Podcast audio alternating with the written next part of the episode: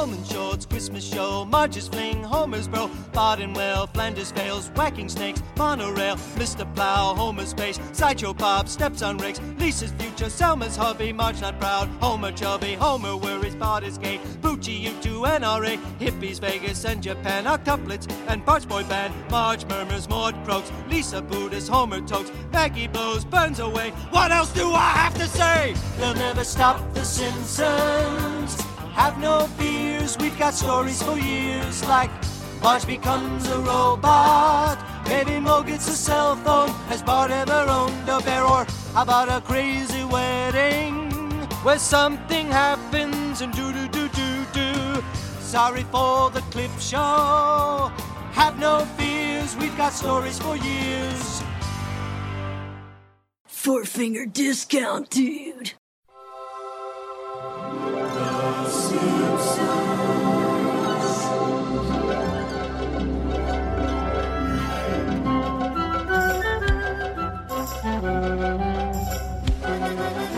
Welcome to Four Finger Discount. This week we're here to review episode DAB F12. It is the final thank fuck uh, clip show of The Simpsons. It is Gump Roast. I am Dando. I didn't quite hear that correctly, Dan. Did you say fucking fake or something? Or I said thank fuck. It's the last clip show. oh, yes, absolutely. As you said, we are here to talk about this. Uh, to which I reply, "Do we have to?" Uh, he is Dando. I am Guy. Nice to be here. Uh, talking about Gump Roast. We'll um, we'll wrap this up as quickly as possible and move on to I don't know more fun topics perhaps. Before we get into all that business, how are you feeling, Dando?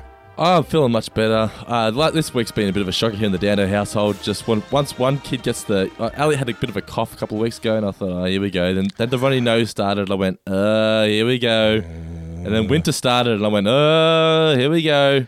And next thing you know, you're um you're in a remake of Contagion. Literally, it's past the parcel with illnesses when you have two kids, because they, they I mean, Ali can't keep his hands off Holly. They're just playing, but like he'll rub his nose, then touch, hold Holly's Holly's hand, then she'll rub her nose and her face, and she's also got a fucking eye infection now.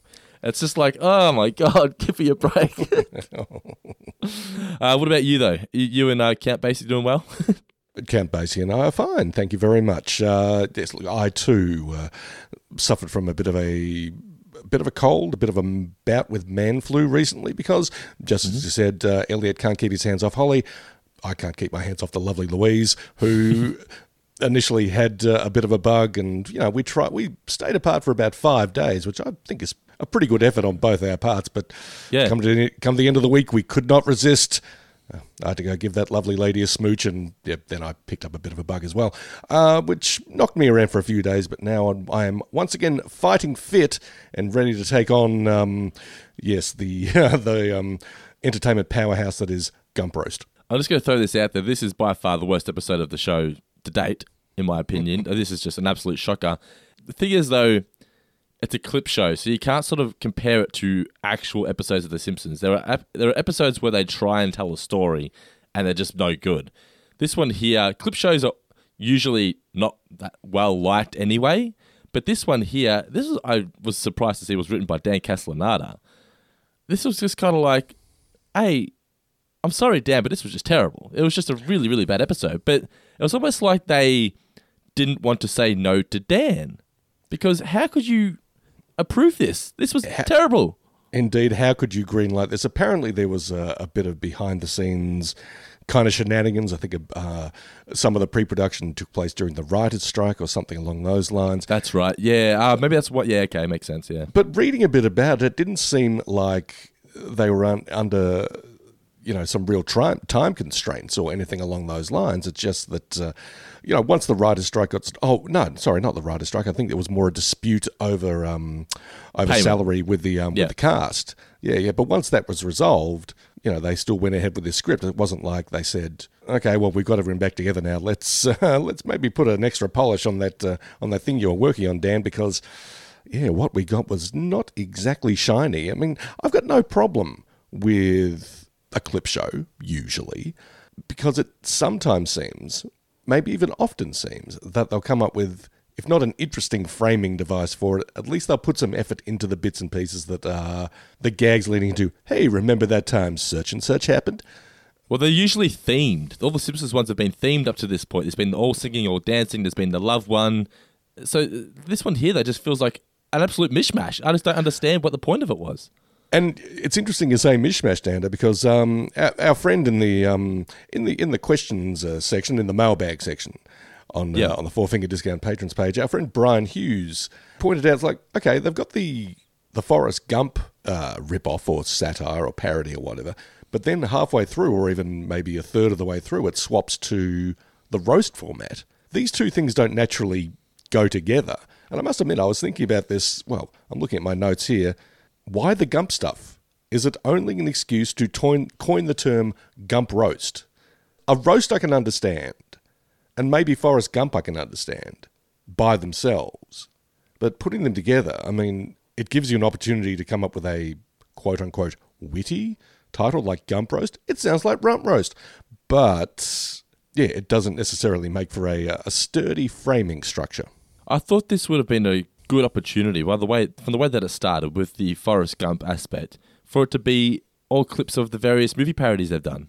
That's a good idea, yeah. Or the some of the more famous or infamous people who have been guest stars and interacted with Homer, you know, throughout the uh, throughout the thirteen seasons. A theme of some kind, yeah. Yeah, because well, that's the idea of Forrest Gump that this very ordinary person interacts with these famous people throughout the course of the 20th century. You know, from uh, from Elvis to Nixon, all this stuff, and Homer has probably done just as much in the uh, in the 13 uh, seasons leading up to this episode.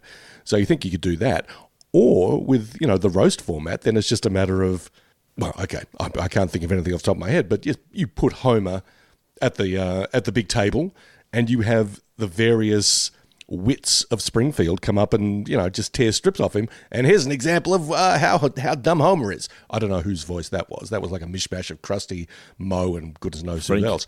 and, and and Frank.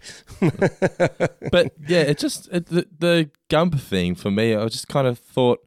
So you've got Homer acting like Forrest Gump. So it's he's essentially this is them parodying Forrest Gump. You've got Homer behaving unlike Homer. He's talking slower. He's acting like Forrest Gump from the film. Yeah. But then it cuts to him at the Friars Club, and he just all of a sudden becomes Homer. Homer because even even in the first scene there, Wiggum acts like he doesn't know who Homer is, and then he's at the roast. It's like what?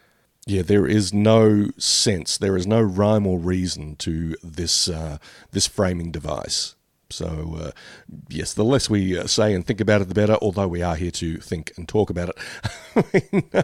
I mean, my my first note, and I think I took this about two minutes into the episode, or maybe even less. Please make jokes, crack gags, anything, because they they're not jokes at all. They, the interaction between Wiggum and, and Homer is is not a gag. The Moe and Hibbert stuff was what the hell was that? I got no idea why you would do that. You know, it's it's it's not a joke, and it's not even like a fun parody or piss take of Austin No. Powers or Darth Vader. It doesn't do anything funny or interesting with those characters. Yeah, it was the most bizarre thing ever. But I mean, you said before that you don't mind clip shows. I mean, I've, I've actually liked the previous Simpsons clip shows. They're my probably my least favorite, but I still enjoy them for what they are because they're a theme or whatever. But by 2002, where clip shows a thing of the past, they they feel so outdated now. Because now we have access, we have we have access into the back catalogue of everything now at, at, at And- our fingertips. And not only that, not only access to everything, but access to get to your favorite parts of those things very, very quickly Yeah. as well. Whether someone's made a supercut on YouTube or, you know, you just get onto Netflix or your streaming service of whatever. Oh, I can get this episode immediately. And what's more, I can cut to, um, you know, five minutes and 20 seconds into that episode of Friends where Chandler says, da da da da da. You know, Exactly what he says. Direct quote. that is indeed. That's everyone knows Chandler's famous catchphrase, da da da da. But it's in, it's it's in the way he delivers it though. That's what make what gets him the big bucks. Look, Dano, this is really just delaying us from um, running through talking about what there Yeah. is to talk about Gump Roast. We should probably do that, but we do have other fun stuff to talk about in this episode. Not about this particular episode, but Yeah. on this episode of Four Finger Discount, we do have some, let's just say, tasty treats. Yeah, yes. Yeah, so before we get into our um our review of Gump Roast, I guarantee you people out there it's not going to be very long because there's not that much. There's just not much to it. It's a clip show and it's a bad one at that. So we'll skim through it. Um, we've also I've got some trivia. Guy said to me he hadn't got some trivia, but he's put together some trivia as well. And then we will at the end of this podcast. We mentioned on last week's show that we're going to eat some Canadian treats. We ran out of time because we went so long because Weekend at Burns was a genuinely fun episode to review. So we've got the the Canadian treats here by our side. I don't have the drink because I didn't put it in the fridge. Um, what was the drink that they sent, Mr. Davis? Canadian dry ginger ale. Are we not meant to have eaten any of this beforehand? We probably shouldn't have. No, Did we? I didn't. I certainly did. I'm sorry to say it. but But you've, you've still got some left over of everything. I've right? got plenty. I've got plenty left. Okay, cool. So we're gonna at the end of the show, we're going to try out all these delicious treats from all the way from Canada, sent by the patrons. I think it's testament to uh, the great snack food that Canada produces that I could not keep my hands off some of it. Next question. You there, eating the paste. Alrighty, so Mr. Davis. On that note, let's get to some trivia. because, because there certainly wasn't a favourite moment. Oh, actually, you know what? We I gotta got a favourite moment. We, we do have a favourite moment. I liked the song. The song at the end is the most memorable part. If anything, the song at the end is one of the more memorable parts of this season. Everyone seems to remember You'll Never Stop the Simpsons." Hmm.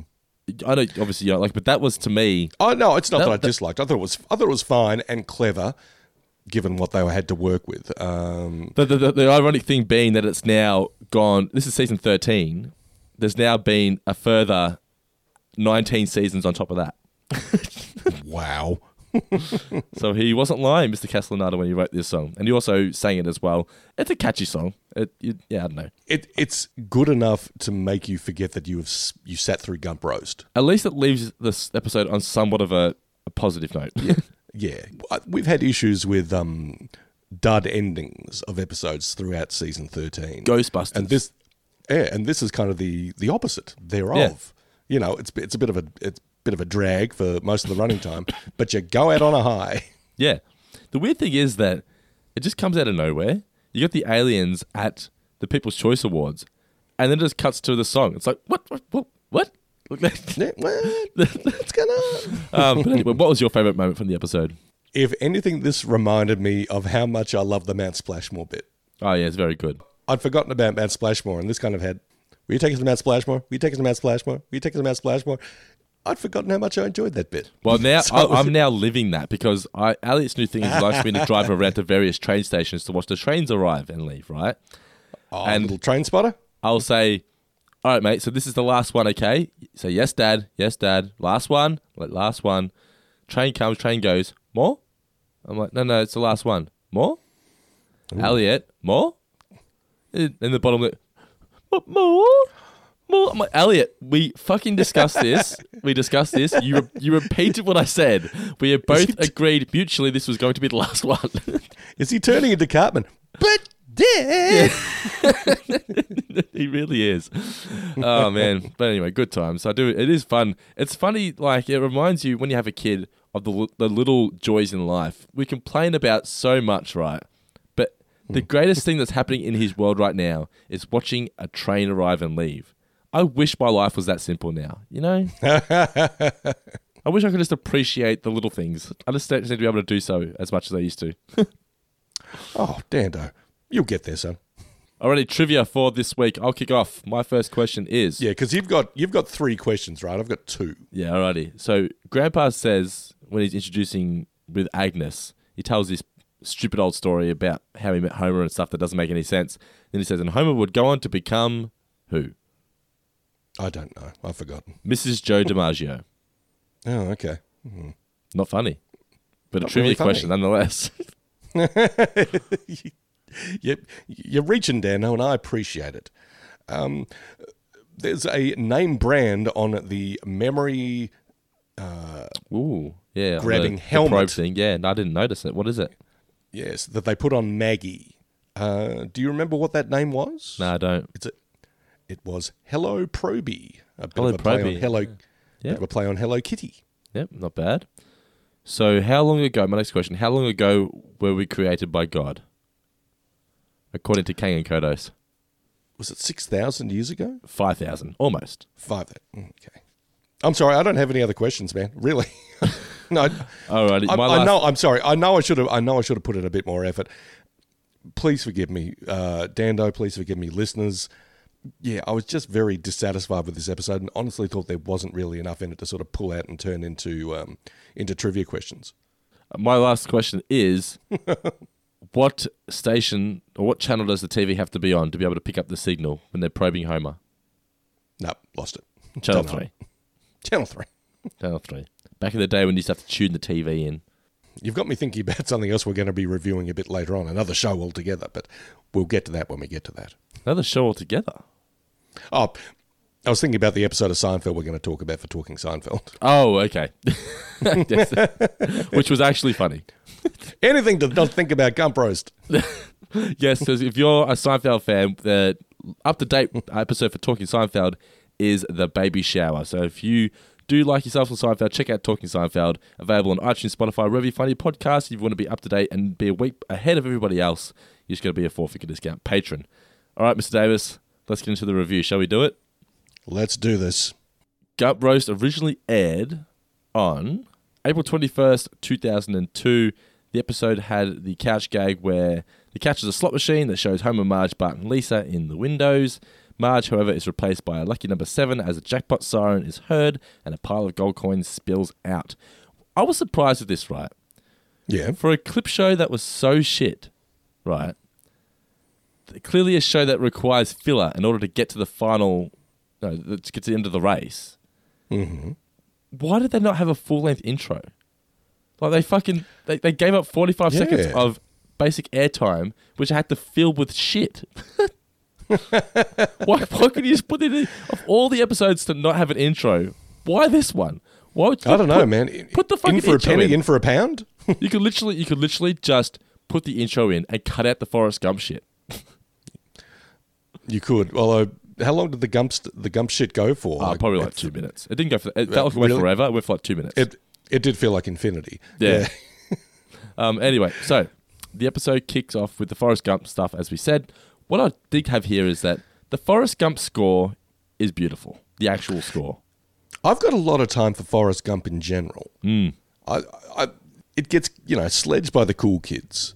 Does it really? I've always for- really for- loved it. I don't think anyone's too upset that they made Forrest Gump. I think Tom Hanks is pretty happy because he did he get an Oscar for it? I believe he did. It won Best Film, didn't it?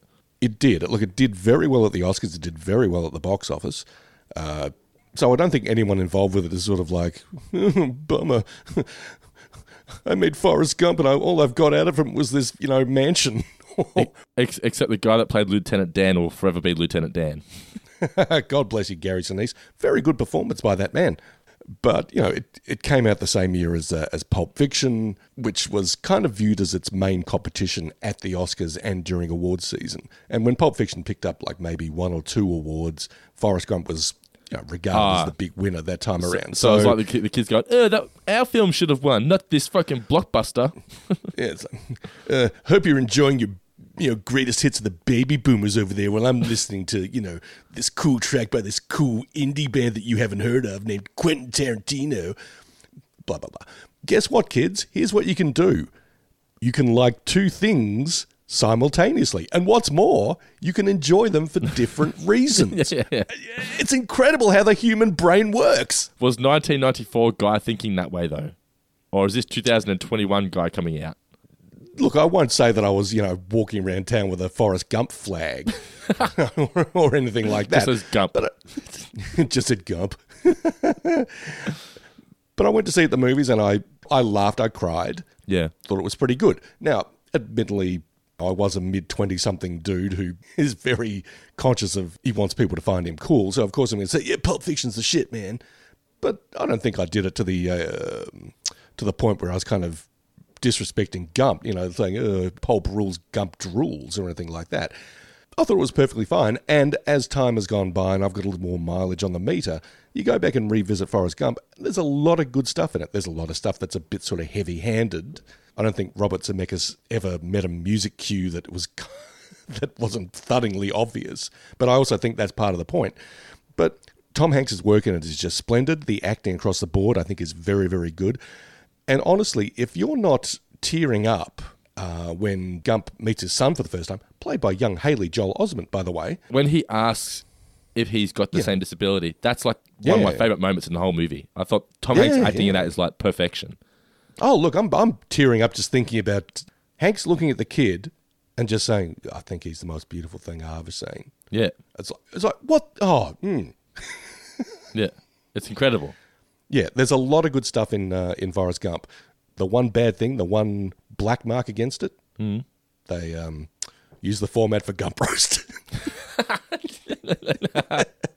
So I've got here Forrest Gump won six Academy Awards Best Picture, Best Director, Best Actor, Best Adapted Screenplay, Best Visual Effects, and Best Film Editing. yeah, well, that's the other thing. It had um, special effects that are now probably regarded as, uh, yeah, I can do that with Photoshop. Yeah. but yeah, back in '94, having Tom Hanks in the same frame as JFK, Or sit next to John Lennon and stuff. yeah, and it it looks fairly seamless. Having them interact the way that they do, it's like that's pretty cool. Yeah. I would actually buy that Tom Hanks is, uh, was there with, with John Lennon at that time. So I would I I think all those uh, Academy Awards are wholly earned. Well, there we go. We started the episode with a bit of positivity. Forrest Gump, everybody. Indeed. And then they their spin on it is that the feather stabs Homer in the eye twice. Wiggum then rocks up and says, "No impersonating film characters," and we get the Moe and Hibbert. So Moe's Austin Powers, and Hibbert is Darth Vader. But I don't, I couldn't find the joke here. Want a chocolate? Hold it right there, Forrest Plump. This town has laws against impersonating movie characters. Oh, behave!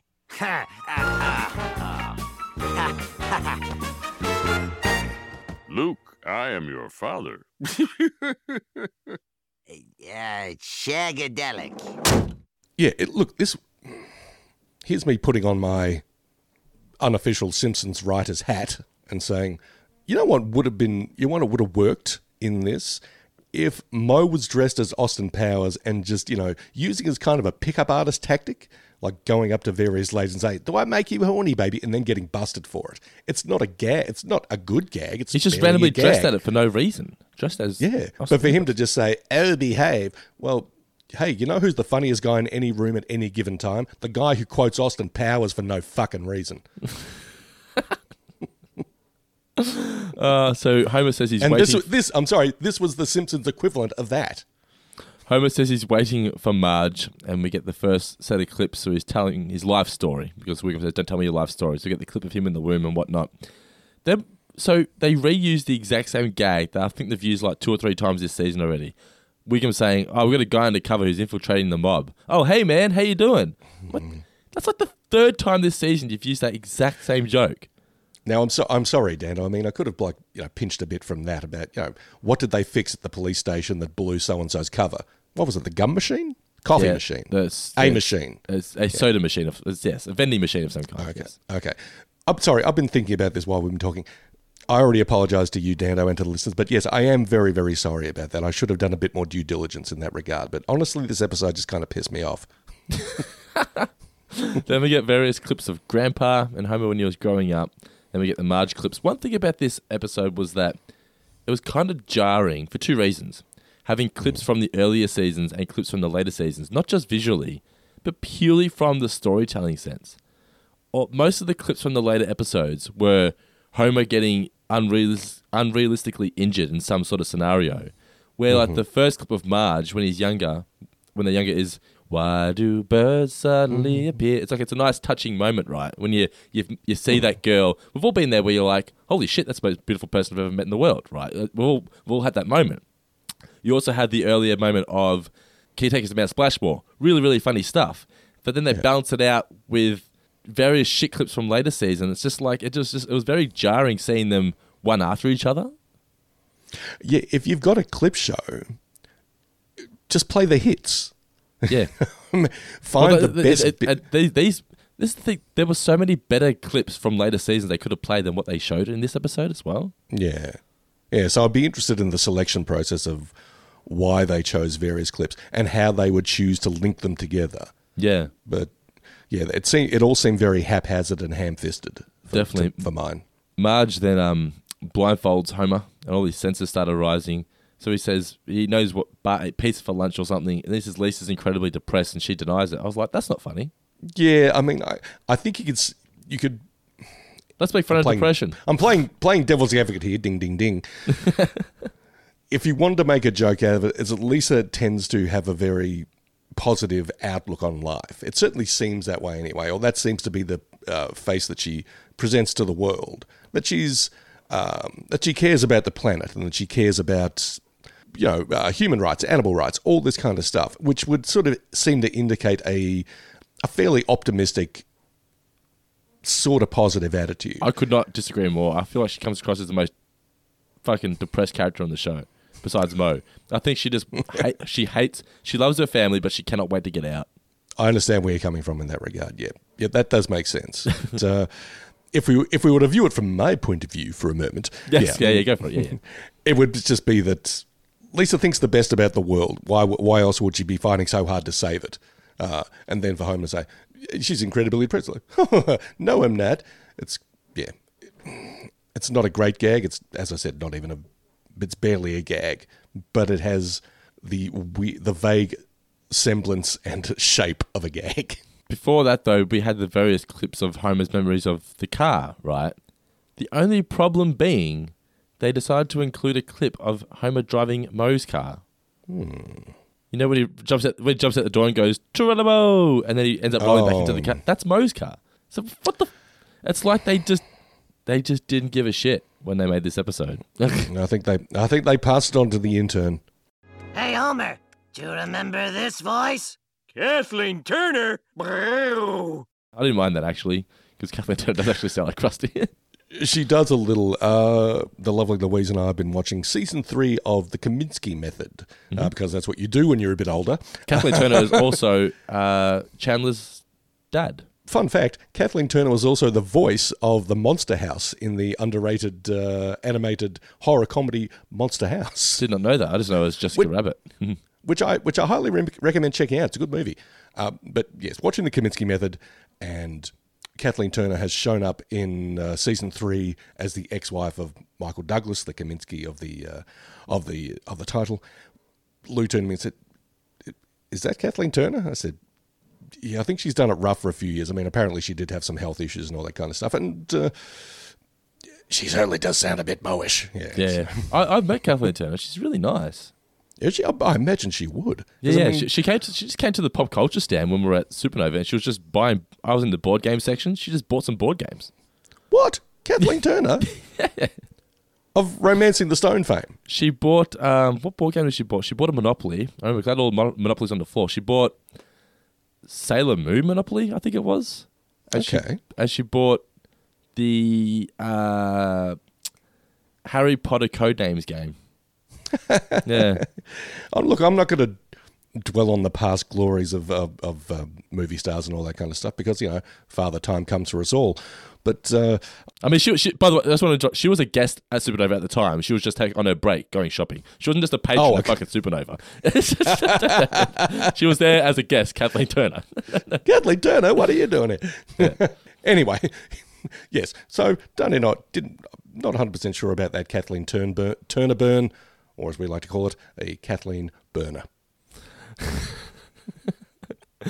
we in, get introduced to the roast, and it's just from here. This episode is I'm just sorry, like I'm what's more, happening. I'm more amused by my own gag than I am in anything in Gump Roast. But that's par for the course when it comes to Guy Davis. Uh, man, so we get again the same joke about Homer not wanting money to go to charity. We get it. He's a bad person. we come back for commercial, and they are doing this. To, they want to keep Homer away from the buffet table. Uh, and then we get the. They use this like three or four times in the episode, where it had Hibbert, Nelson, and Mr. Burns saying their catchphrases. Yeah, Was, it, now was, the, was the joke here meant to be the fact that they were replaying a clip in a clip show? I think so. Maybe they're sort of making a, a comment about their own shoddiness, their own sort of. Uh, yeah, we're really just going through the motions here, folks. But if Although it like maybe- like Krusty as the host, he sort of makes a couple of jokes and goes, eh, "I'm just gonna get some hot wings before comic book guy." It's like even the characters on the show don't fucking care. Yeah. Do you, have you watched many roasts, like Comedy Central ones, for instance? I have not watched one for a, a while, but I used to watch them all the time on, on the Comedy Channel. Yeah, it was always like the same two or three people that were roasting them. There was like Yeah. the, the regulars. Yeah, when I first started watching them back in, I think it was probably the mid 2000s, yeah, there were Yeah. regulars who came on. It's like, oh, well, yeah, they've got the guest stars who come in who have had someone write jokes for them and all that. And they're actors, they can probably deliver them halfway decently. But there were roast specific comedians who would come on and clearly had no fear about you know insulting the um, the person who was being roasted. Partially that's because while you're there, and partially because well, it's a way for me to make a good impression if I just really sink the boots into this person. I think that's the first time I saw Amy Schumer, for instance. Um, I Okay, forgot. Yeah, she she would suit that. She would suit that. Yeah. Yeah, and there was there was also one that was like one of the weirdest, but also most brave comedy bits I've ever seen. And other viewers and listeners may have seen this, uh, but I forgot which part, which um, roast it was for. But it was Norm Macdonald who used to uh, be on Saturday Night Live, and he did this bit where he just recycled jokes from like the from roasts from the 1950s, and they're all very they they're not even dad jokes; they're granddad jokes. He's good at that though. He's really good at it, and he didn't give any indication that's how he was going to do his bit when he was up on stage. And he's just telling these terrible gags, not breaking, not breaking character, not winking at the audience at all, just doing this really inane vanilla set that would probably be a hit back in like 1954 and the audience doesn't know what the fuck is going on. And all the comedians on stage who know who know norm's work and also know what he's doing and are just astonished at the balls of it are just killing themselves. I think it's the funniest thing they've ever seen. So um, that was really fascinating to watch. But yeah I'm, i don't know how i feel about roasts in general. I mean i'm the kind of person who doesn't like seeing even fictional characters get embarrassed on like an episode Yeah. of a show you know when they oh so and so's really messed up this time i'm kind of like ah, covering my eyes or covering my ears i can't watch i can't I, no yeah, i can't, the, do- I can't the take awkward it scenarios. Yeah, can't do it. so yeah whenever someone's sitting on stage and someone is just tearing strips off them i'm like i don't know how entertaining this is that could that could be me up there Uh, so Mr. Uh, so Mr. Burns, uh, Bart and Lisa first. They introduced clips with their dad. Uh, what I liked here was Bart's glasses, little reading glasses on. He's reading the the cues and whatnot. So uh, they say how the, Homer's behavior has screwed us up for the future or whatever, and they they for some reason go, but it's okay because it gave us an excuse to be able to see Dad sing songs. And I'm like, what the fucking hell is this writing? This is terrible. But then we cue various clips of Homer singing songs. I mean, the clips, there were some good clips in this episode. The clips are fun to watch, but it just, for an episode to digest and uh, try and review, there's just no substance to this at all. Yeah, look, if you're going to be doing this, if you're going to be putting together clips of old shows, the framing device around those clips should be mildly entertaining at best, utterly benign and harmless at at worst. And, A, a, a, mini little episode, sort of, yeah. yeah, yeah, but um, some some effort should go into it, and it seemed like no effort went into, or the the barest sort of trace elements of uh, of effort went into uh, whatever this was. Because usually the clip shows there's somewhat of a transition that feels not so much seamless, but it makes sense. Here it's just, hey, remember that time Homer nearly killed everybody? Hey, remember that time Homer sang songs? Hey, remember that time Homer drove the car? It's just Yeah. there's no there's, there's just not natural at all. No. But we're just we're just repeating ourselves. It wasn't a very good episode. and and it's not like they were expertly taking the piss out of the sometimes awkward nature of roasts either. It No, felt like they were trying to do that in some ways, but it didn't really didn't really play out. I mean, having sort of awkward banter between people. It's like, okay, here are two people who've never met before, but we're going to have them pretend like they're best buddies and comedy sidekicks. Have at it when while they're reading off a uh, you know a teleprompter or whatever and doing it poorly. I think they tried to do that with Grandpa and um, Agnes. Ag- and Agnes, yeah, but just not not effectively or successfully for mine. Mr. Burns is the next speaker. He walks into Lord Vader's theme. I mean, if I was going to walk into a room, I would want that as my theme song. Mine is the um, mine is the opening riff of 20th Century Boy. Yeah, I know you've actually said it before. Yeah, it's good. good riff that one. Uh, so we got here clips of Homer screwing up. Then we have Grandpa and Agnes, as you mentioned earlier. Now here's a couple that's been dating. Carbon dating. Grandpa Simpson and Agnes Skinner.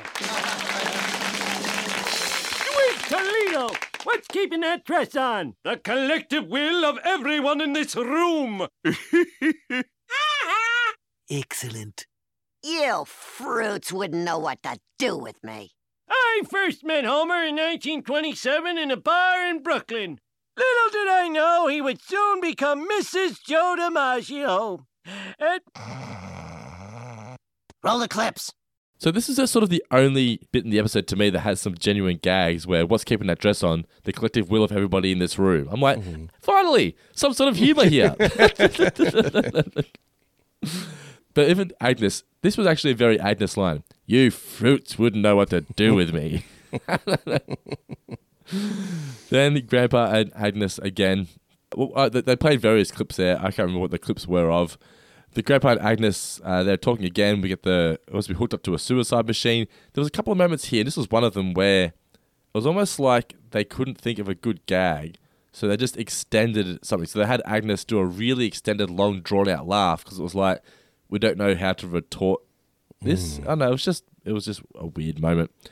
So then Homer says, "Oh, they say you know Homer loves his family."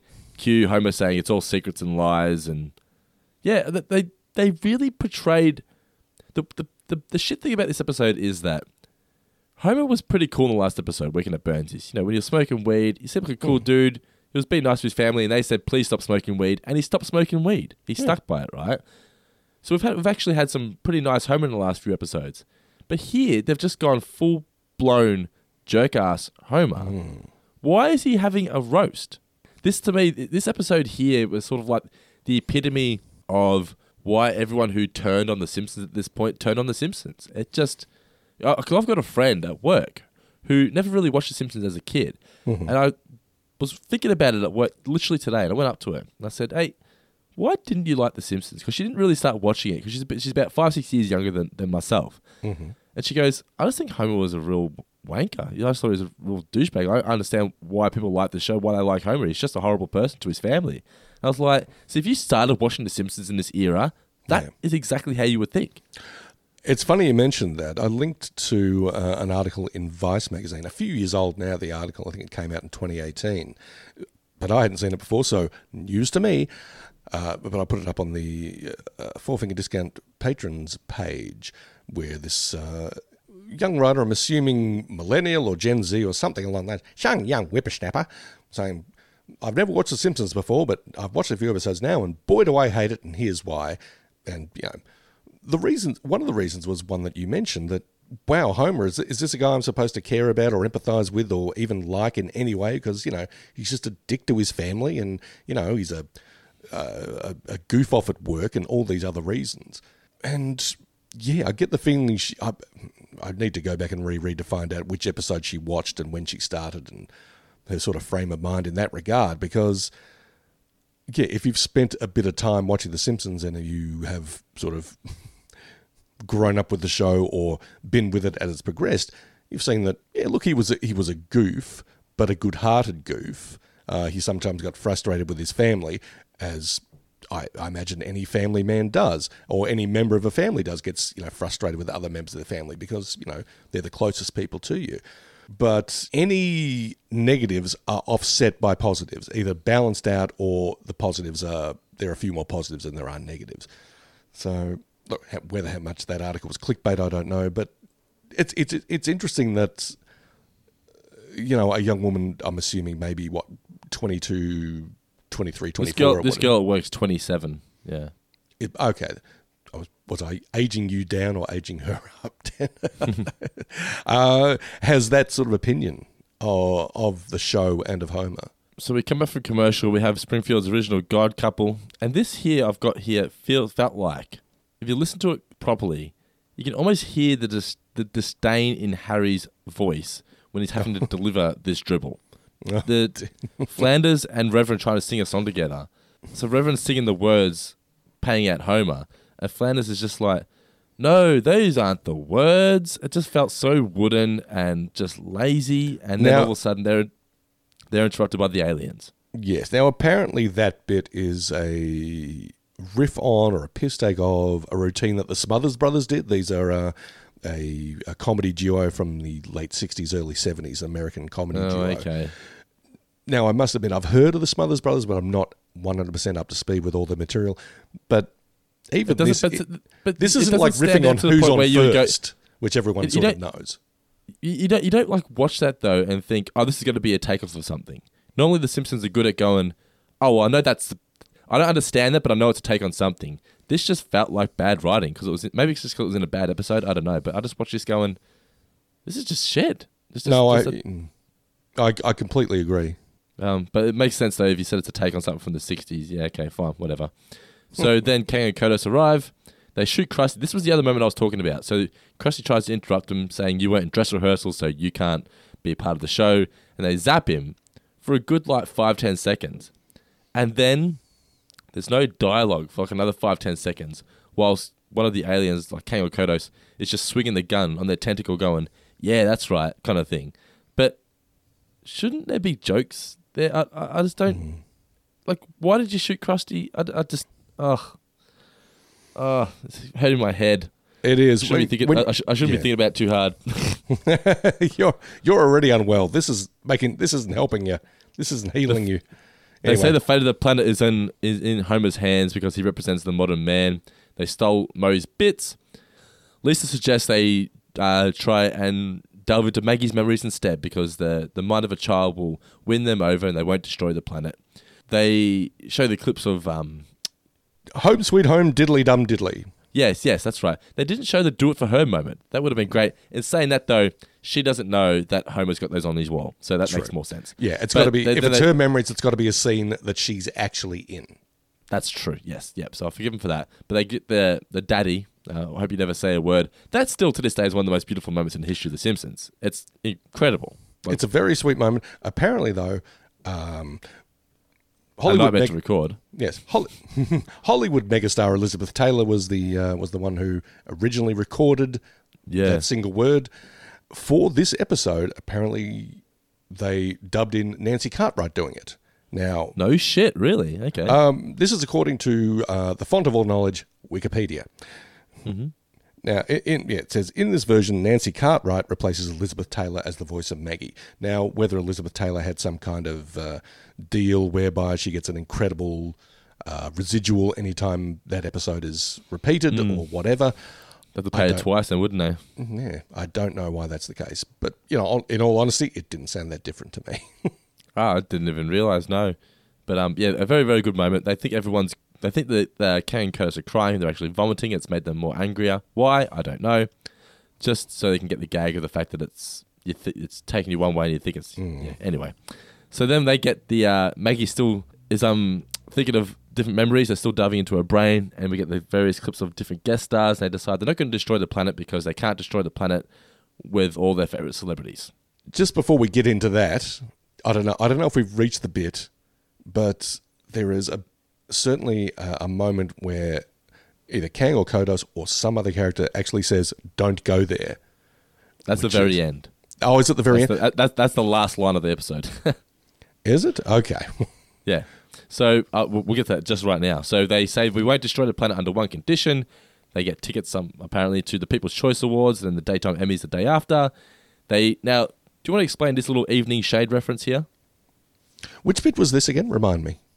At the People's Choice Awards, they see Burt Reynolds and someone else. Oh yeah, Evening Uh, Shade. Yeah, there was a, a sitcom titled Evening Shade that starred Mm-hmm. uh, Burt Reynolds as I believe he was like a former um, NFL football star or coach or something along those lines, Mm-hmm. who retires, returns to his hometown to like be the high school football coach or something. He's, he wants the simple life or whatever. Yeah. But that was just the reason to get Burt Reynolds A on TV and B his character in this small town, populated by you know a bunch of interesting, quirky characters. One of whom was played by Michael Jeter, I believe is, they pronounced it. Um, A terrific character actor who was in movies like The Fisher King and The Green Mile, and was a cast member of Evening Shade. This is when Burt Reynolds was not the megastar that he was around Smokey and the Bandit times, but you know still a big enough name and had enough name recognition. It was like we got Burt Reynolds for a sitcom. You know, NBC or whoever was hosting it was like pretty good get. Although I don't think Evening Shade actually lasted that long, unfortunately. What I recall, it wasn't that bad a show. It was just, it's, it was just fine as opposed to Yep. good. Uh, so now we get the moment you were just discussing. So you see Shannen Doherty. Didn't you have a thing with her? Don't go there. And that's Now- the end. When did when did The Simpsons have that thing? It was a, the bad sitcom. The bad sitcom. Yeah, Yeah, remember the bad sitcom on TV? Don't go there. that's the. Yeah. That's the one I'm thinking of. So for them to actually, you know, use the line "Don't go there," it's like, yeah, but we were being ironic when we said it. So I, I don't care. I don't care. you, you still used it. You, you, you still suck. Then it cuts to the "You'll Never Stop the Simpsons" song, which I really enjoy. I think that's the best part of the whole episode. It's the only really positive from this whole entire episode. All in all, this one is one that I probably will never revisit again in my lifetime. However long I live, I'll probably never watch it again. just, but we just wasn't. But we good. did I'm it sorry, for guys. you, listeners. Yes, we. Yeah. Um, And I'm sorry if you're a fan of the episode and you're annoyed that we shit shit all over it. Just, ah, man, it just wasn't good. I just didn't this was like n- it. this was not for Dando, and this was not for Guy. This No, was not at not. all. This was not for human consumption. What did we learn, Palmer? I can tell you one thing, Mr. Davis. The one thing I learned from this episode was that thank God there's no other clip shows because The Simpsons certainly doesn't need them anymore. what about yourself? Did you learn anything? Uh, that if I want to go to Mount Splashmore, uh, all I have to do is ask again Yes. and again and again and again and again and again, and eventually it'll happen. I was really disappointed when they announced that Universal Studios in the States was getting a Simpsons World. How could you not do a water ride and call it Mount Splashmore? Before, Just makes sense. yeah, And then what you would have is you would have halfway down the slide, you would create a hologram so it looks like Homer's stuck in the tube that you go through. That's a really good idea. From this day forward, your name shall be. Alrighty, Mr. Davis. So, do we have some new names for Gump Roast? We do indeed. Yes, We do indeed. All right. Well, let me read out the new name leaderboard before we get into it. Okay. So, current leaderboard stands at this. In third position, Philip Hawkins on 11, Stephen Roberts on 13 in second position, and on top is Garode Harrowhill on 15 points. Hit me, Mr. Davis. Okay, we're just going to go gold, silver, and bronze this time around. Props do to it. every props to everyone who uh, supplied a new name, but we've got three Yeah. that are very, very good. Actually, more than three, but we'll get to that. One point goes to Luke. I am your father, McKay or Mackay. Let us know which the correct pronunciation there, Luke. Uh, for the roast of Simpsons past. Very good. I like that. That's very yeah. That's that's see, clever. That's it would clever. eliminate. It would eliminate any need for fucking Gump. It would, But that wouldn't put it? That puts Luke on six points. So well done, sir. Good stuff. Uh, two points go to Mark Boston Burgess. Nice, Boston. nice work there, Boston. He gave us Clippity Doda. Very good. Yeah. Uh, See, I know that movie's banned now for obvious reasons, but I loved the Brer Rabbit song when I was a kid. Loved it. Zippity doo da, zippity day. I, I really, really love that song. Dan Doe's a racist all of the way. okay. Um, that's a, that's a pretty good uh, new title, but Mark got uh, a little extra credit for also retitling the episode. I'm a stupid episode with an ugly plot and a big butt, and my butt smells, and I like to kiss my own butt. It, it fits. Speaking for so many people there, uh, Boston. I would love to interview Dan and be like, Dan, do you watch this Dan, what and happened? go, what happened? what happened, Dan? Danny, baby. You used to be cool. Hey, Castellana's still cool. Is it Castellaneta or Castellanata? Castellaneta. I'd, I'd say Ada. Ada. I've always said Castellanata, but I think on the commentary they say Netta. Anyway, Hello, mother. who won? Hello, Father. Homer's voiced by Castellaneta. Let's make a clip of that and send it to Dan. He'll say, at, at which point he'll say, cease and desist. I'm taking your house. Oh, man. Uh, who got the three points? Three points go to Josh the Clipper Hedge. Oh, boy, oh, boy. And you, and you know why? Why's that? Because he gave us four good alternative titles. I'm not saying it's oh, always quantity. over quality. But if you can provide both, ugh, good stuff. And Josh did just that with one, a toast to the host who boasts the most dose, as in dose. Mhm, pretty Yep. good. Not All bad. roast famous. Ooh, that's very good. Yeah. Yep. Kangham High. Yeah, What was that one? What was that one again? Kangham High, a play on the Clint Eastwood Western Hang 'em High. Okay. Yep. Yeah, they can't all be winners. um, and also, The Simpsons roasting in a club of friars. I like that. It's a tribute to the first episode. So yeah. Nice one. So that's why Josh is uh, a top. That's why Josh is gold medal this time around. Nice work by the Clipper. Well, Josh Hedge was knocked out of the top three a couple of weeks ago, he's just clawed his way back in. So we now have Stephen Roberts in third position on 13. Actually, no, sorry. Steve Roberts is still second position. So Josh Hedge is sec- uh, is in third position on 12 points. Uh, in second position is Stephen Roberts on 13. And Gerard Harryhill on top still on 15. So unfortunately, Phil Hawkins, you've been bumped out of the top three. You're now in fourth position on 11 because Josh Hedge is now back on 12 points. So it's a tight race there for the second prize. I mean, any one of these guys can get a three pointer and still beat Garode. Like, it's That not is- all over. It's a very tight race at the top there. We've got we got a 12, an 11, a 13, and a 15. So any of those guys you'd think with the amount of episodes we have left in this season are going to be the winner. Let's see who it is. But thank you guys for contributing new names for the Guy Davis New Name Championship, particularly with an episode that's so lame. For you guys to still make the effort, we appreciate it. Absolutely, we do. Jamil! Jamil is here! Ooh! All right, Mr. Davis, it is now time for mailbag. Let's do a couple of questions and let's get into these Canadian treats because I can smell them and I'm hungry. Oh, yes. My first one here comes from Andrew Swan. He says, Will you and Dando do a special roasting episode for each other? I couldn't do it for a few reasons. Uh, one of which Dando was just human perfection, and and you know pretty much impervious to uh, to insults or burns. You know he's inflammable. So I know, would like to. I would like to think that I could take the insults, but then I would know deep down it would just destroy me. See, I have kind of the opposite thing to that. Well, I mean, don't get me wrong. I would certainly, yeah, take any any and all insults completely personally and to the grave.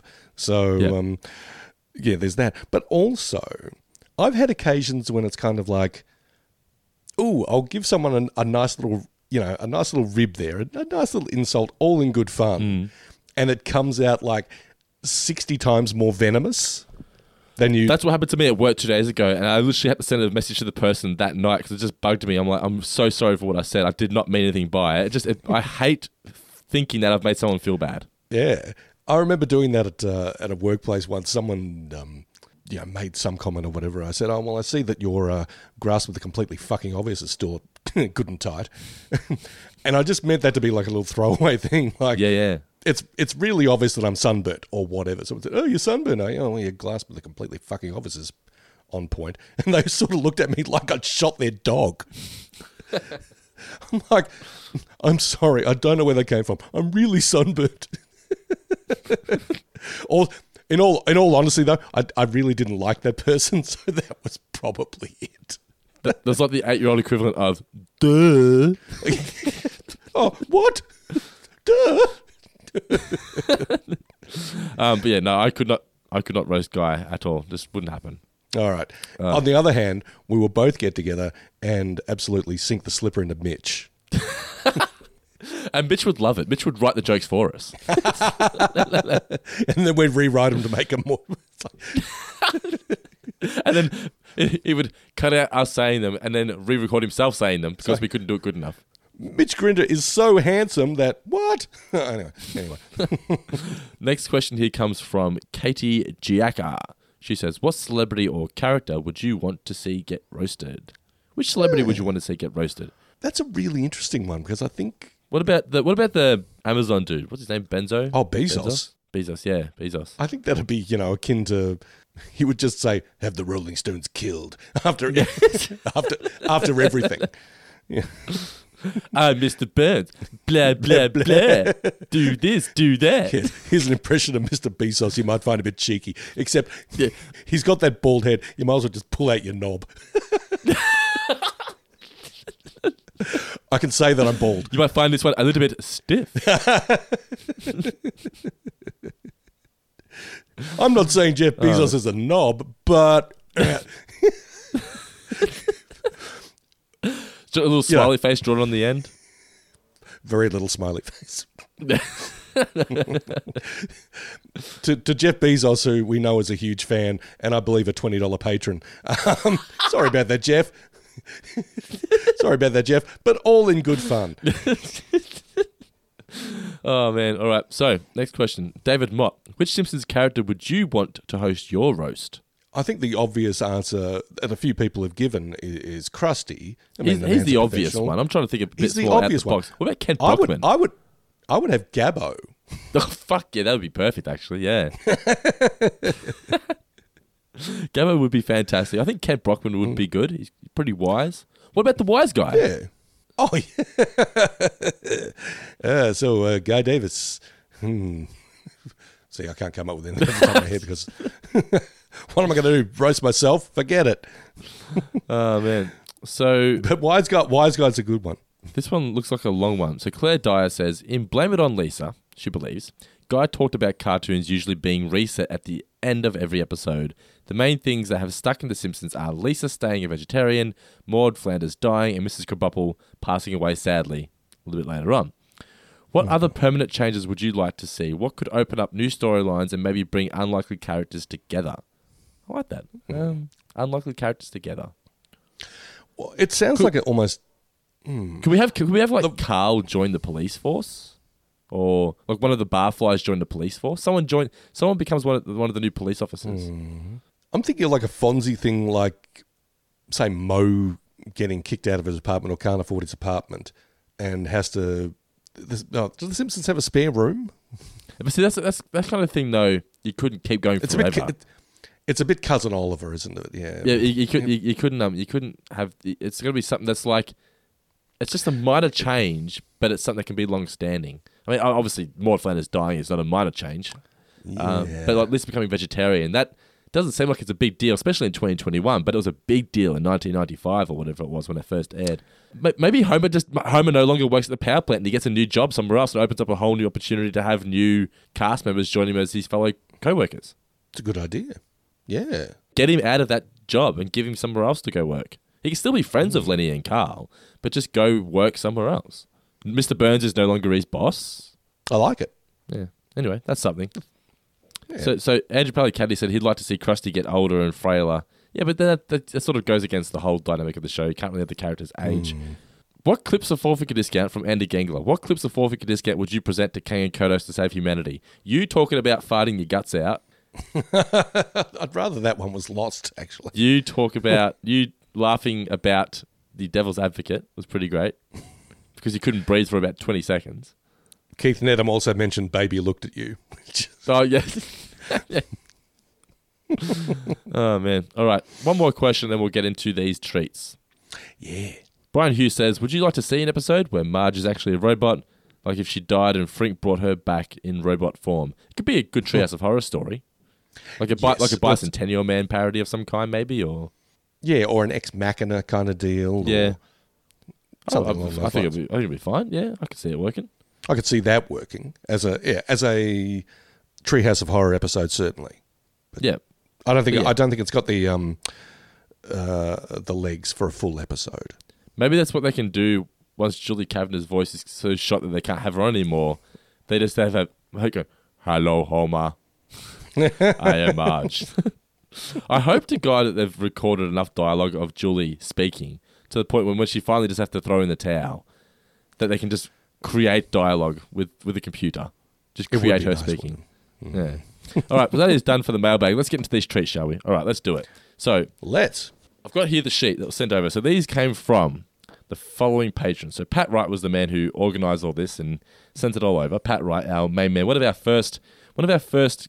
Before we even had patron Patreon, we used to just say, "Hey, if you want to get access to this uh, bonus podcast, just send us a two dollar payment on PayPal." Right? Yeah. Pat Wright, when we were doing that, sent us a hundred bucks just because he liked the show. So he was Oh, the- he was our first like hundred dollar patron before there was even such thing as a hundred dollar patron. So Pat Wright's the man. So The right stuff. yeah. So we have here Pat Wright, Shannon Ashley, as Santa's little helper here. We have David Nayak. So what they've done is they've got their faces and put it on the Simpsons family. I'm not sure if you can see it ah. there. There we go. Can we So we put got- that online? Have we put that online at all? I'll put a picture of this, but I'll put another picture. I'll take a close up. Yeah, so they put their faces on the on the characters. So we've got David Nayer, Shannon Ashley, Holly Eleanor, Eleanor, Eleanor, Stephen, Steve Roberts, Jordan Diddy, and Pat Wright. Obviously, like I just said. So some of the four finger discount Canadian fingerers. So apparently, fingerers are stuck. By the way, we're finger they're fingerers now. nice. Uh, so they've sent over some delicious treats. So I'll pull out the first one in my bag of goodies. Again, that's what she said. Do you, do you have yours within reach? I do. Alrighty, so first one I've pulled out here is an opened, because it opened in postage, uh, bag of Lay's ketchup flavored chips. So it's a family size. Uh, I like that everything here is in French as well. I was happy about that. That they uh, they were bilingual. Our tr- our snack treats. I'm looking at the uh, at the back of my bag of Lay's ketchup at the moment. Tangy picantes, sweet sucres. Yeah. So uh, yes, it's got a bit of French to it, and I too have. Look, I've opened this bag. I wanted to try the ketchup flavour. Let's just try you're one gonna hear. chip. You're going to hear a little bit of rustling. Hold on. Got to admit, pretty stale. um, ketchup don't flavored mind chips. them. I'm, I'm not sold on it, but What it- apparently it's a what it- very popular flavor in Canada. Really? I, I I feel like it could grow on me over time, but I'm not a big tomato sauce man in general. Anyway, I'll tell you what it reminds me of. it's got an aftertaste, that's for sure. Yeah, there would be those occasions. Say you had a big Friday night and Saturday night. Sunday, all you want to do is eat greasy fish and chips. And maybe you'd order so much, you'd order too much, and you have a little bit left over. But you'd like wake up at two a.m. and go, oh, still hungry for grease. Yeah, You would open up your your fish and chip paper to see if there was the anything left. Yeah, and there was usually no, no, no. I, on the bench still. I, yeah, I, yeah. I think I, I think after the first couple of times, I realised you're going to want more of this. Don't throw it in the bin. you know, I don't. retain- Nicole always says to me, "Are you done with these chips?" And I'm like, uh, I, "I'm probably not," but I want to seem like a fatty, so I'll just say yes. well, I tried to retain some dignity, but Yeah. you unwrap, and there's like half a potato cake with the sauce on it, and it's like, yeah, this will still be good. It's still good. you take a bite of that. That's what these taste like, like cold fish and chip shop chips or potato cake Yeah. with a bit of cold sauce on them. It's not necessarily a bad thing. It would not maybe not be my first choice at the chip aisle, but um, look, I've had bad. worse. Yes. Not bad. All right. So the next one, okay. I've got here a bag of all dressed ruffles. I've never had a ruffle in my life. Have you never had a ruffle? Never had a ruffle in my life. Well, be careful. I'm about to be. Don't worry. All right, let's taste it. So this is all dressed flavoring. Sorry. Canada's very But- own. You'll enjoy this bag of Ruffles all dressed chips if you enjoy unique Canadian food. It was invented here after all. Two, you're seeking something sweet and salty and savory all in one bag. And three, you love eating chips that will make your taste buds feel like they are going to explode. Wow. Alrighty, they've talked it up. They certainly have. And um, they also have the same three points written in French underneath that. I like these better than the tomato ones, the ketchup ones. I like these so much I already ate all of them. Seriously? yeah, this and is not just not just in the two minutes since you started eating them. This was all the, like the first. We, we got these a week ago, Dando. I'm, I'm only human. So you lied at the start. About I what? said, "Do you still have one of everything?" You're like, "Yeah, of course I do. Of course." Well, I hang do." on a hang on a sec. Hang on. Okay, there's like a crumb. There's a couple of crumbs in the bottom here. Good. Eating it now. All right. Yeah. I'm going to put these down. They're addictive. What's the dressing on this? I know. Salt. Sweet, salty, Oh. and savory. That looks like a um, a capsicum. Well, that was yummy. Thank you for that one. I like them. All dressed. Very good. All right. What else we Oh, got yeah. here? Let's have a look. Big fan of the all dressed ruffles. These are the ones I was been looking forward to the most. Hickory sticks, original flavor. These look delicious. These look very similar to the what we have here, French fries. So let's get these out. Hmm. Have a look. Okay. Alrighty. So they, they, they look they look just like the French fries we have here. All right. Let's have a taste. Okay. Ooh. Yeah, these are legit. Me likey. These are good. I could eat the entire bag right now. I reckon these are good. Yeah, I could go though. So, Hang on, I'm, hav- hostess, I'm having some host, hostess hickory sticks, original flavored, very good. On the back it says, hickory sticks, love them for the crunch, love them for the munch, love them for the taste. Thin cut, lightly seasoned, delicious. Yeah, that is 100% correct. They are really good. They are very good, and I'm going to have more of them quite soon. Mm. I think Dando said it best. Hickory sticks are indeed legit. Now I'm pulling out something that I know you've already tasted, and they do look pretty great. Because you told me you already ate some. They're the biscuits, the Mr. Mr. Maple, Mr. Maple. made with pure Quebec maple syrup, made in a peanut-free facility. Wow, well that's good. Nicola can try some. All right, so let's open these up. So basically, these look like little. Oh yeah, they're um, the leaf. Yeah. I was gonna say Christmas trees, but they're the leaf. All right. okay, so they got like cream on the middle, are they? Does it describe what they are on the back or anything? Maple flavored cream cookies. Okay. All right, Yeah. this is gonna. This, this these look good. I can't wait to try them out. They There smell good too. They smell delicious. Yeah. All right, let's try it. Monsieur Maple. You can, like, you before it even taste like hits your tongue, you can like taste the maple syrup because of the smell. they smell amazing. They smell like pancakes. It is maplelicious. oh Even man, this, before you take a bite. I can just smell these and I can taste it. It's great. Mm mm mm, that's good cookie. Okay, they're great. You can really taste the maple. I'm I'm not big on biscuits really, especially like the cream ones. You know, you get the Arnott's cream biscuits, but I think the smell of pancakes as it's about to enter my mouth just gets my sensations ready for this taste. It's really good. It's snack foreplay. Mm. Mm-mm-mm. What's next, Dando? Ooh, I want to finish that first. All right, what is next? Oh, well, I can't eat this. Uh, have you tried it yet? The Tim Hortons coffee. I have not tried that yet. Yeah, okay. So, well, we'll um, try. We'll try that, patrons. We'll let you know at a later date. Nicola obviously tastes that. I don't drink coffee, but she will appreciate that. So Tim Nor ha- Hortons original blend. Yes. Nor have I opened this lovely jug of Jakeman's pure maple syrup. Mmm. Try that on That's some it. pancakes as well. I'm normally not a huge maple syrup guy, but I'm going to take this over and share it with the lovely Louise. Oh yeah. So, so, and don't say you got it from the patrons. Say you ordered it especially for Louise. All right. do so next exactly one we're going to open up here is a Nestle product. Makes a nice light snack. That's all it is. Makes a nice makes a nice light snack. Okay. They are coffee crisp minis. Oh, hang on. Alrighty. So let's open these up then, shall we? My coffee crisp mini. Je suis classique. I'm not sure how this is going to go for me because I'm not a huge coffee fan, but we'll see. Hmm. First impressions are very Twixy. What about you? Hang on, I don't want to talk with my mouth too full. Look, that's perfectly nice. They're like Twix, though. Uh, Twix are it's a- like It's a bit. Twixy, but it's more like a like a grown up Twix. This is the kind of thing your mum's having friends over for you know like morning tea or something, and she Yeah. splashed out and got the coffee crisp minis, and you're like, "Oh, mum, you got chocolate biscuits? Can I have some?" She goes, "You can have one." and you do have one. You're like, um, "Oh, these are these are grown up chocolate biscuits." You know, they're, they're not much. They're not much fun. But, Yep. um, but you know, I mean, you if there was no chocolate in the house except this, and you had a real hankering, they'd be like, uh, okay, "Eh, okay, yeah. but but they're, they're no Mr. Maple, that's for sure. they are certainly not Monsieur Maple, who is my new hero and my new best friend. I love those; they're so good.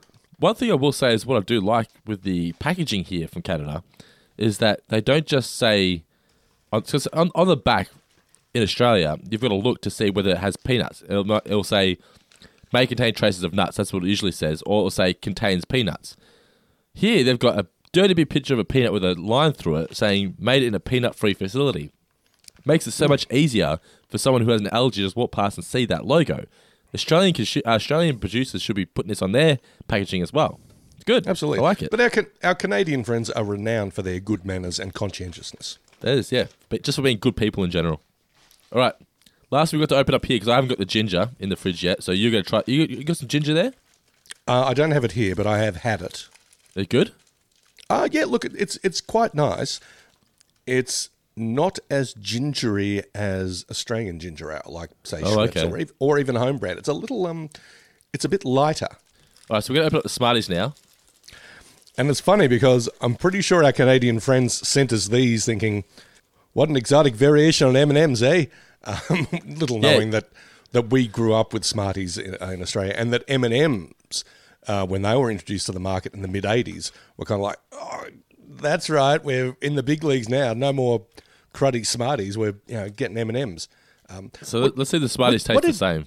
what did ET eat? Did he eat M&Ms ate or Reese's Reese's Pieces? Pieces. That's right. M&M's said, eh, we don't want anything to do with this ugly Yeah. alien. Idiots. boy, did, boy, did they fuck up. All right, let's have a smarty. If, that, if literally, if M&M's had done that, Reese's Pieces would be out of business now. Probably. All right, okay, Smarty, go to a party. In my mouth, and everyone's invited.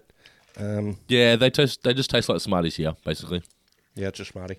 just a Smartie, but still, I've got a ten pack now. Oh, yeah. So thank you guys. Well, thank you so much, Canadian patron, for sending this over. It took like three months for it to arrive, but I'm glad it did because I think my favorites by far are definitely Mr. Maple biscuits. They're delicious and peanut free, which means Nicola can enjoy them as well. Looking forward to seeing whether Nicola likes his Tim Hortons coffee or not. The the coffee crisp minis, like you said, they're they're a good backup. The ketchup chips, not overly sold on the ketchup chips, but I did like the all. What was the other one? What was the flavor called? Hick- hickory sticks or all, what was it? All what? All seasoning? Yeah, something like that. All seasoning. Yeah, yeah. The, the ruffles, but the hickory sticks are fantastic. So I Yes, would love if we had some more of those here in Australia. But yes, thank you so much, guys, for sending those over. That was a delicious way to end this podcast. Indeed, it, it it the sweetness, or no, the uh, tangy delight of hickory sticks and the overwhelming pancake esque sweetness of Monsieur Maple just wiped the horrible taste of gump roast out of our mouths. Spe- yeah, speaking of myself, hick- hickory sticks um, for the savoury, Mr. Maple for the sweet. Everything was wonderful, though, guys. Thank you so, so much for that lovely, lovely care package. Oh, much, much appreciated. I'm just asking you a question here. You said that Nancy Cartwright voiced the baby in this, but I'm looking at the guest stars for the episode, and it says Elizabeth Taylor Elizabeth as Taylor. Maggie Simpson. Like I said, this was on Wikipedia, so you know. But I'm, I'm, uh, I'm on the Wikipedia page. Where'd you see Nancy Cartwright? um, Maggie says her first word, "daddy," in a in this version, Nancy Cartwright replaces. Oh, that's so weird. You are, you are right. That's just that's weird, isn't it? Yeah. Hmm. Anyway, doesn't matter. Enough about that. Enough about gump roast. It's done. It's finished. We've, we've, we've got past it. We survived. We did it! Next week. Yeah, Next week we're end. reviewing an episode that I can't remember anything about. I know, I know I've seen it, but I can't remember much about it at all. I know Bart starts his own internet uh, comic. It's I Am Furious Yellow. So I'm really looking forward to checking this one out because it's like I know it's got a Stan Lee cameo at the comic book shop, and yeah, Bart starts his own comic about Homer being like angry dad or something. It's it's actually I, I remember it being a really good episode. So looking forward to checking out I Am Furious Yellow. It could yeah, hey Dando. Yeah. I'm, Yeah. I'm, I'm also looking forward to checking out I am uh, I am curious um, Furious Yellow. Do you know why? why is that? It's not gump roast. Yeah, I was going to say anything that follows Gump Roast is going to be seen as an instant classic. So looking forward to checking that one out next week, guys. Thank you so much for everyone who has rated and reviewed us in the iTunes store in the past week and chucked us five stars and left some few kind words. Please continue to do so. Follow us on Instagram at Four Finger Discount and on Twitter at Four Finger Pod. And don't forget to check out our other new podcasts that have just launched. We've got mine and Guy's, uh, Guy my uh, South Park podcast, Going Down to South Park. We review every episode of South Park. Basically, it's this podcast, but in South Park form. And we're having a great time doing that one because, man, South Park, classic. We also have just launched the One About Friends, where Nicola, my wife, and myself review every episode of Friends. So check that one out as well. Available on iTunes, Spotify, or wherever you find your podcasts. Next week, we are doing I Am Furious Yellow. Thank you once again to all of our patrons, but in particular the ones from Canada who sent the delicious treats that we just tasted. But for now, Mr. Davis, any final words for our incredible listeners? You take us to Mount Splashmore? Will you take us to Mount Splashmore? Will you take us to Mount Splashmore? Will you take us to Mount Splashmore? You take us to Mount Splashmore? Will If I do, will you just give me some goddamn final words? We take us to Mount Splashmore? Shh.